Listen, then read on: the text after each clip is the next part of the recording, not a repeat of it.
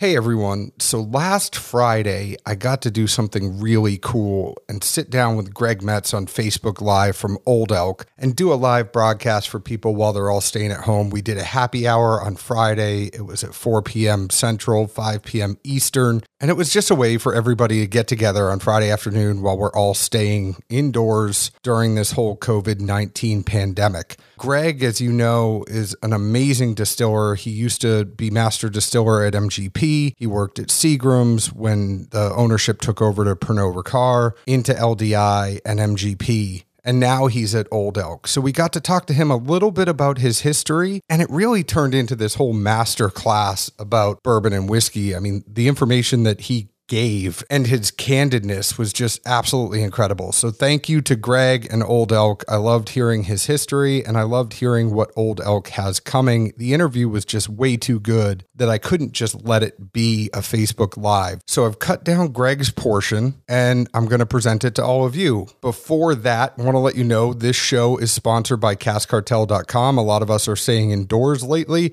Cask Cartel is changing the industry standard as to how you receive your alcohol. It's a convenience thing. You can get your alcohol shipped directly to your door, which I know a lot of people need right now while we're all staying inside. So go to caskcartel.com, check them out. Also, all of our glassware, as always, is provided by distilleryproducts.com, your main source for wholesale pricing for laser etched glassware. They have all the glasses you need Glens, Wee Glens, Dram glasses, Rocks glasses, whatever it is. Go see Janie, Vicky, Car Carson, the whole crew over at distilleryproducts.com. If you want me to get you in touch with them, feel free to send me an email, a direct message. I'm happy to send you over to the good folks at distilleryproducts.com.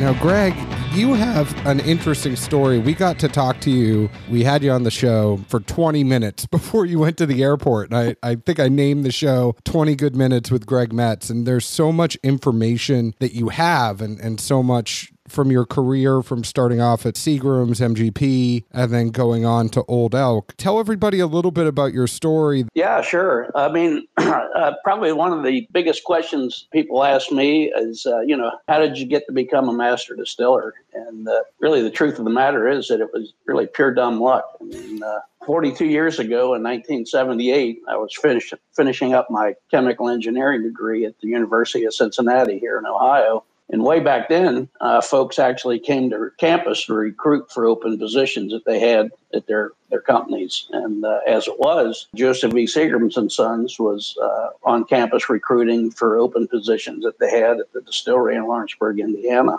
So I uh, went through that interviewing process and was lucky enough to have been offered a job. But beyond that, I really had no idea uh, what I was getting into. And the thing I knew is that I was 23 years old and I was going to work for a company that made whiskey. And I thought, well, that's got to be pretty damn cool. And uh, fact of the matter is, 42 years later, it's still pretty damn cool. And uh, you know what? What I didn't know at the time was that I was actually going to get the best training in the world from Joseph E. Seagram's and Sons relative to becoming a master distiller. Their training program, if they were still in business, I would probably still be going through their training program. It, was it was all on the job training, and uh, for me, it lasted 24 years. It lasted from 1978 to, to 2002 when they when they left the business altogether. But they had uh, probably one of the most advanced research and development parts uh, of the business, uh, bigger and better than anybody. They had their own staff of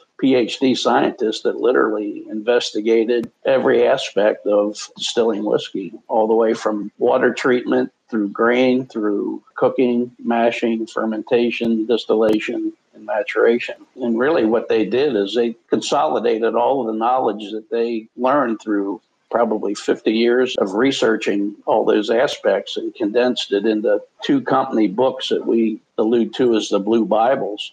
It's all the uh, all the methods that make world class whiskey. So they condensed over 50 years of knowledge into two two textbooks, two company textbooks, and it was all the methods that tell you how to make world class whiskeys. Now I have a very serious question for you right now, and we are going to go to to questions from other people. Want to set things up a little bit more, but how much do I have to bribe you to get those blue Bibles? Well, I, I don't. Uh, unfortunately, years ago, I actually tried to have a company copy them and hardbound them for me. They weren't able to do that, but I, I uh, can get you an electronic copy. I mean, it's not. Oh, it's I not would love beautiful. it. As a dork, I would sit there all, and read it. I really all would. All the knowledge, yeah, all the knowledge is there, and I, you know, I can I can do that for you readily. Well, I would appreciate that. Now, people do have a lot of questions. I want to get back to Greg is the man. Seriously, one of the only people that is a true master distiller, not a glorified salesman. Thank you, Chris, for your. You rock, Chris.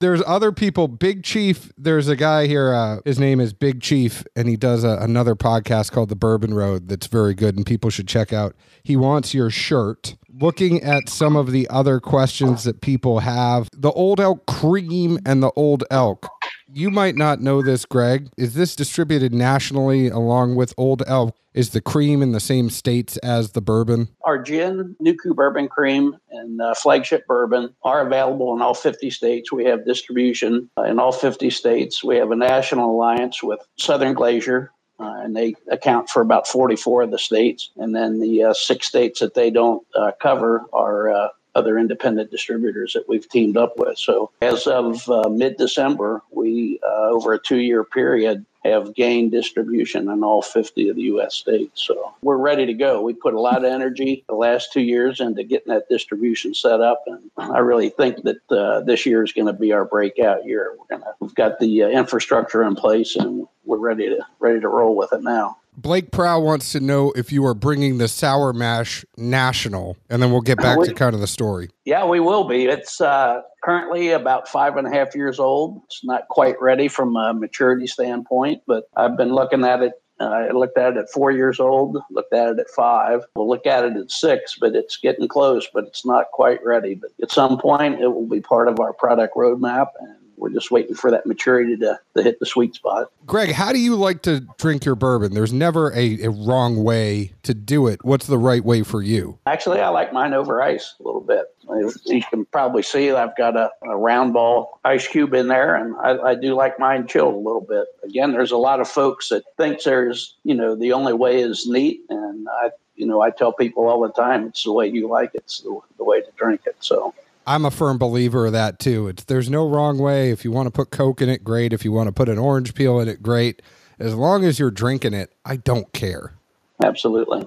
Now let's talk a little bit. So you were at Seagram's and, and MGP. You learned a heck of a lot there. And Old Elk came to you a few years ago and basically said because when they first came to you, you were still at MGP. Do you yes. want to talk a little bit about how you know there's some people that are coming over from the Dad's and Bourbon group that may not know the whole story of how Old Elk came to be and how you actually created the mash bill. Yeah, sure. Uh, actually, I'll, I'll even go farther back than that just to give a put a perspective on things. One of the things over my 38 year career there at Lawrenceburg is that we actually had four ownership changes from 1978 to, to 2002. I was uh, under the Joseph E. Seagram's and Sons umbrella. You know, they gave me the best training in the world uh, relative to becoming a master distiller. Well, in 2002, Seagram's elected to get out of the distilling business 100%. And at that time, they sold all of their brands to Diageo and uh, Pernod Ricard. So the Lawrenceburg facility, really in 2002, started becoming a contract distiller. So we were operated by Pernod Ricard,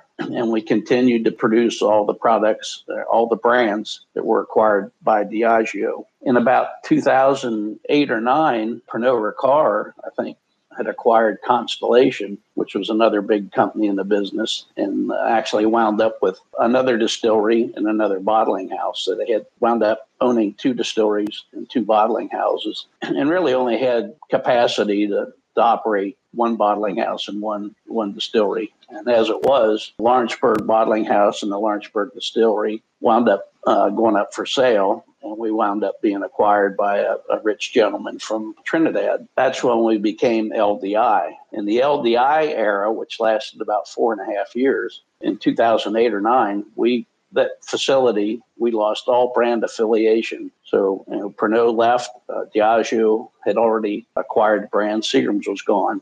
We still continued to produce all the products for Pernod and Diageo on a contract basis, but in 2008 or 9, we had become 100% contract distillers. Because the big boom where everybody talks about MGP, and Zeke and I have talked about this in great length. It's September to November of 2006 is all that run of all the other people that had sourced from MGP LDI. Who was actually owning it in 2006 in September to November when when all that stuff was distilled? Well, that would have still been uh, Pernod Ricard, but uh, that that was really the the beginning of the uh, whiskey boom, if you will. And we had started, you know, even though we were producing for uh, Pernod and Diageo, that distillery had a lot of extra plant capacity uh, left to utilize, and that's when we started searching out like third party contract distillate sales. And then in uh, 2008 or 9, when when LDI took over,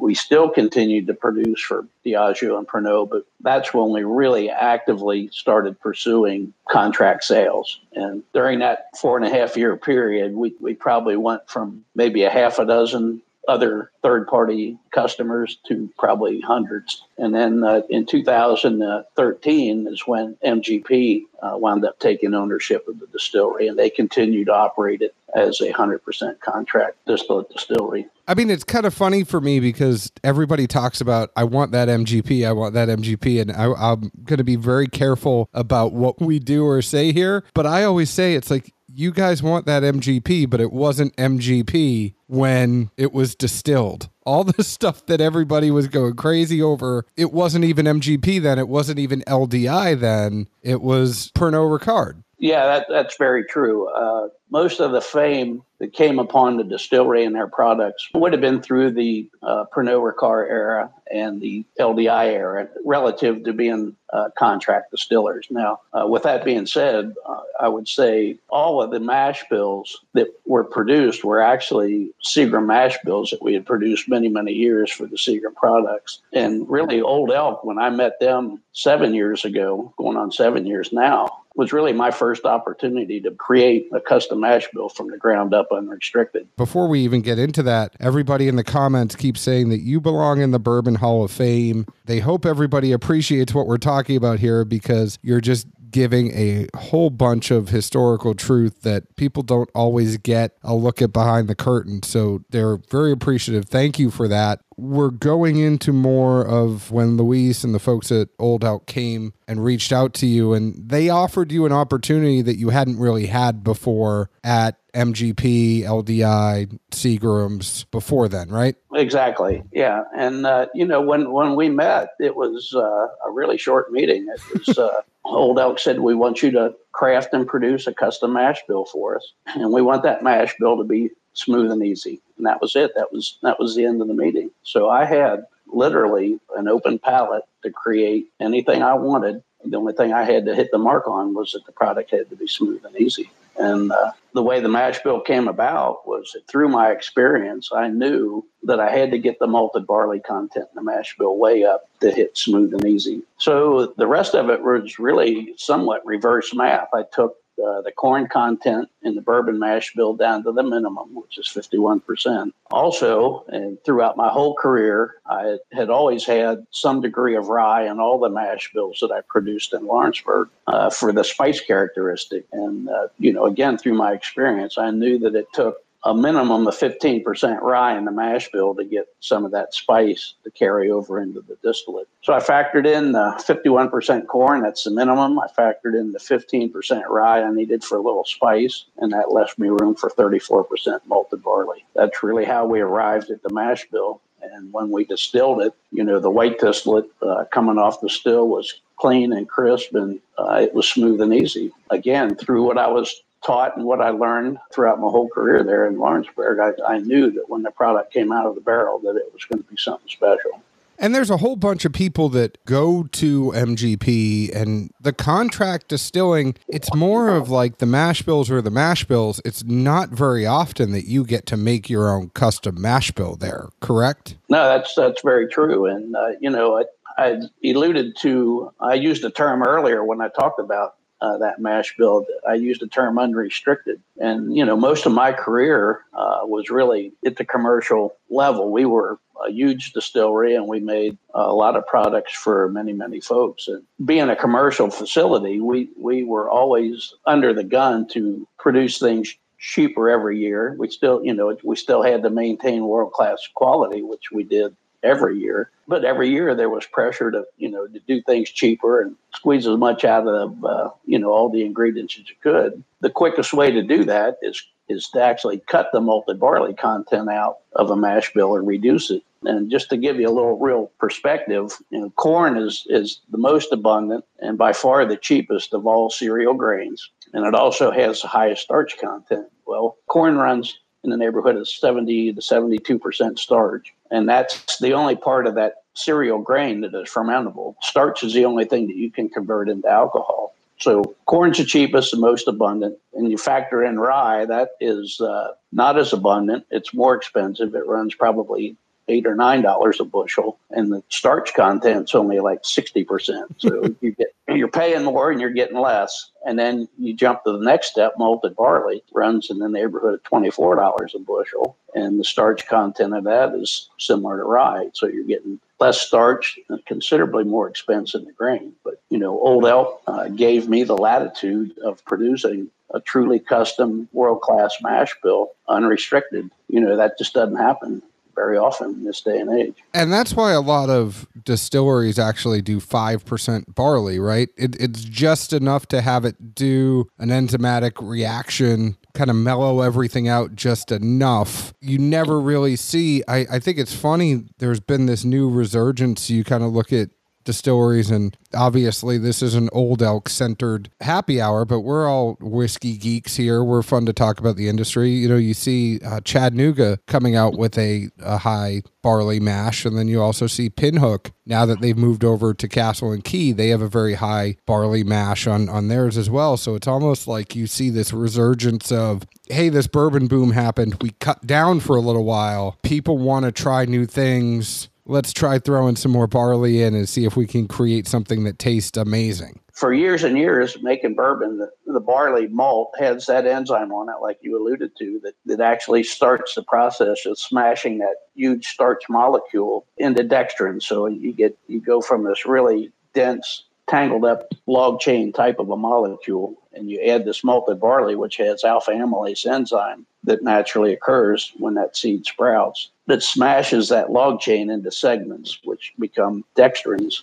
And then you add a secondary enzyme called glucoamylase that further reduces those short chains into, into actual glucose molecules. And you wind up with uh, three fermentable sugars after you've gone through that enzyme conversion of starch into sugar. You go glucose is the most fermentable, and you get maltose and then maltotriose. I think I could get all dorky for a very long time with you, but we are here to allow people to ask you anything. So, first one comes from Chris. How did Seagram's gin get its slight coloration? Does Old Elk use that same process in their aged gin? Uh, the answer is that the Seagram gin years ago uh, was actually aged in used bourbon barrels and uh, that's that's how they arrive at the uh, slight yellow U in that product. We did at Old Elk used our Dry Town gin, and we actually did age that in uh, used bourbon barrels. So some of that, I would say, it's it's a limited uh,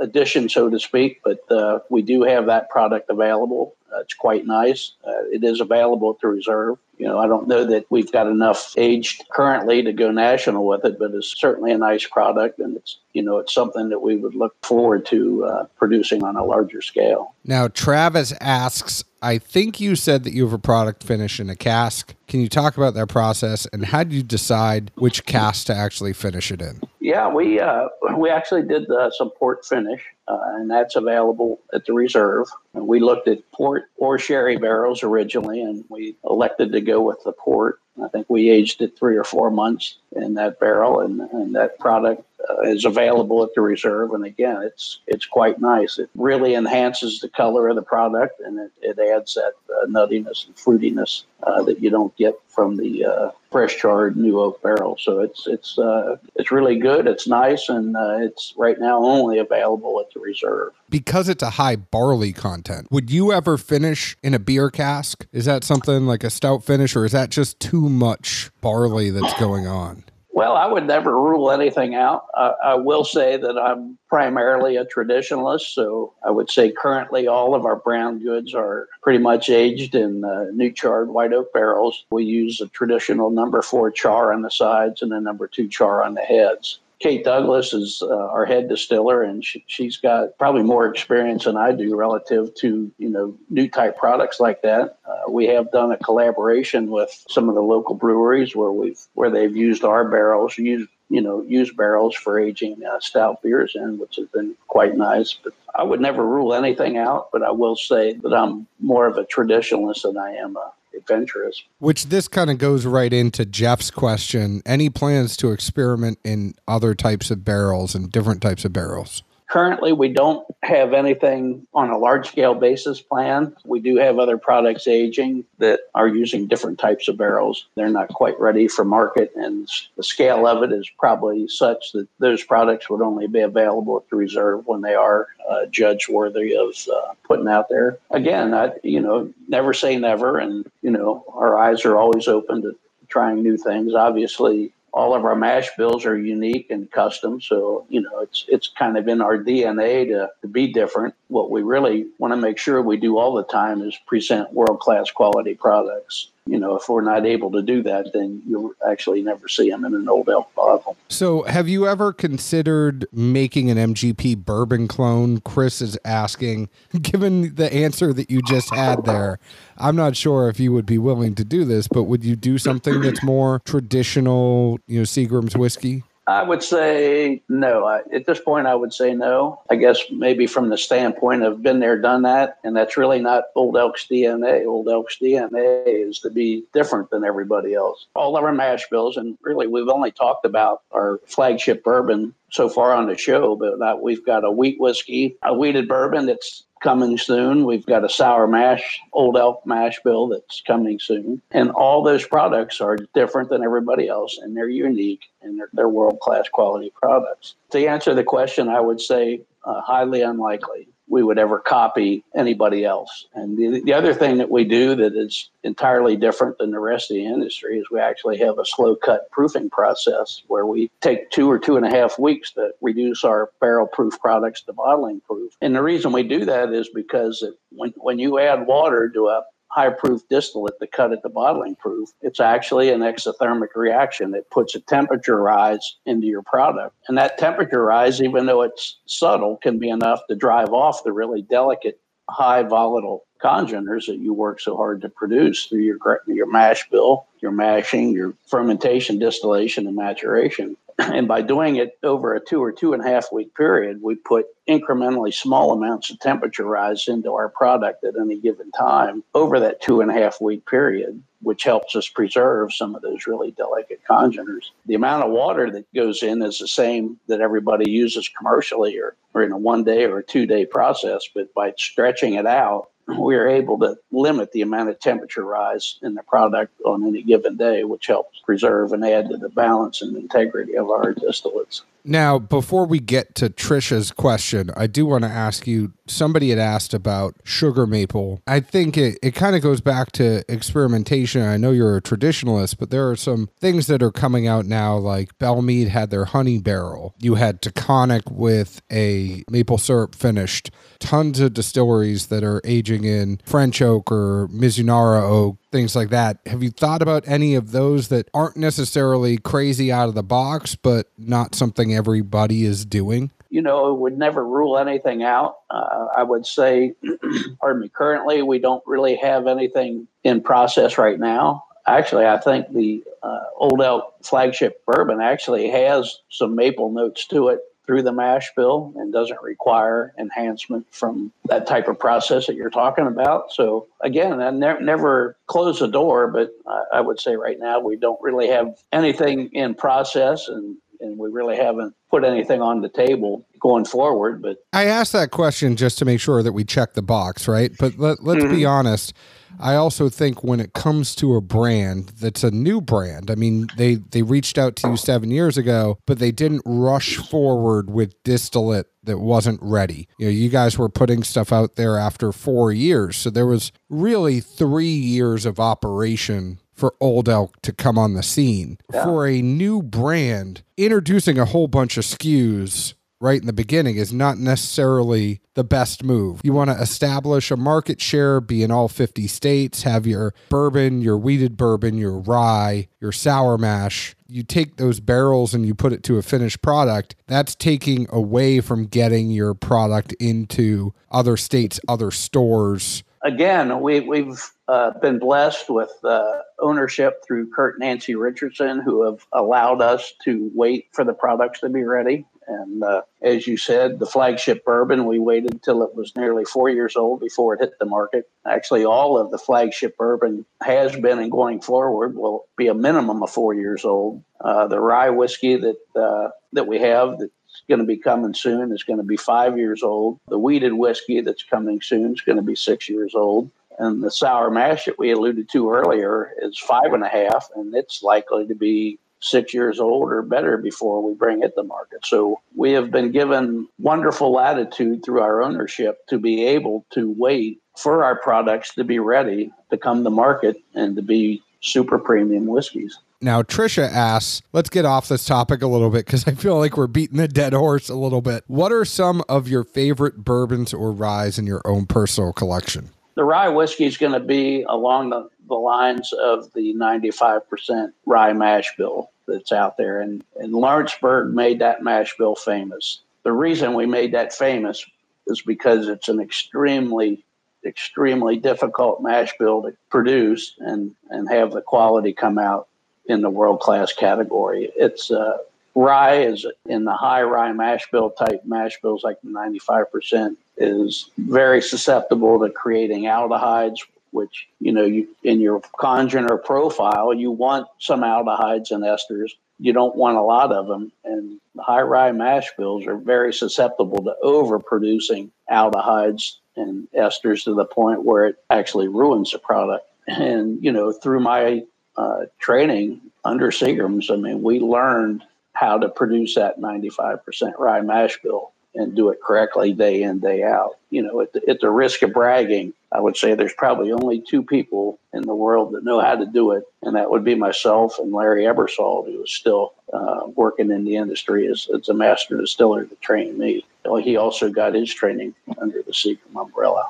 Uh, any of the 95% rye mash bills would be one of my favorite. Bulleit, obviously, is, is one of the big ones. Uh, I do have to say that you guys kind of remind me, you and Larry, the Bill Parcells and the Bill Belichick of the bourbon industry. There's all these other coaches that have worked with you and then gone off to do their own distilleries. If you look at the coaching tree, right, you have Parcells, you have Belichick, mm, like Saban, all these other people that are tied to to Parcells or Belichick. Do you ever sit back and look at that and go, "That's kind of crazy"? The tree that comes from you two. You know, for me, um, you know, by nature, I'm really a humble person, and you know, every day that I left the distillery, I knew that I produced world class quality products, and for me, that was enough. And you know, all the you know all the recent exposure and you know fame, if you will, is it's been really fun. It's you know, I, it's fun. I like it. It's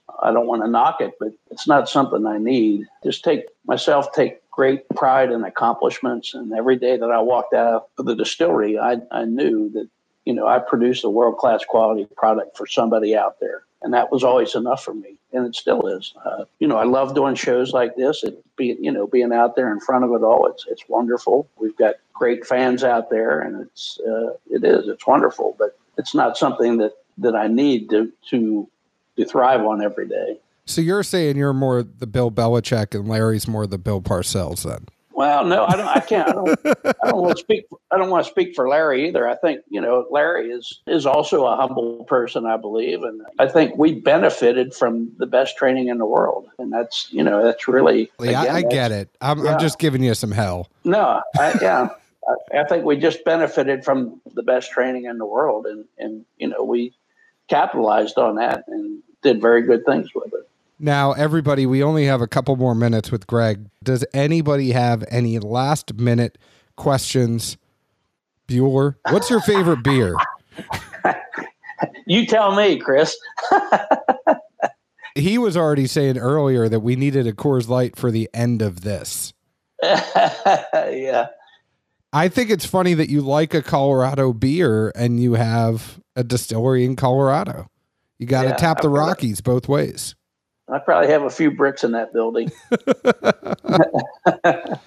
Before we leave, I have one question because a lot of people talk about MGP and the aging process there. Now, when I got to be with you in person, I learned a lot about how you could have a, a bourbon or a whiskey go in at 120, 125 proof, and it could actually lose proof being at MGP in the old Seagram's building opposed to being in a wooden rick house. Can you talk a little bit about that before we go? Yeah, I can. I, I, wish I could explain it better. I think it's just a matter of the way the warehouses were built in Lawrenceburg as well as the climate. But historically, the Kentucky warehouses, uh, their products almost always gain proof uh, through the aging process. Now, again, the Kentucky warehouses are somewhat like tobacco barns. It's basically racks, barrels, and they're just sheeted in sheet metal you know, to protect the barrels from the elements. The warehouses in Lawrenceburg were like bomb shelters. They're two foot thick masonry walls around the perimeter. They had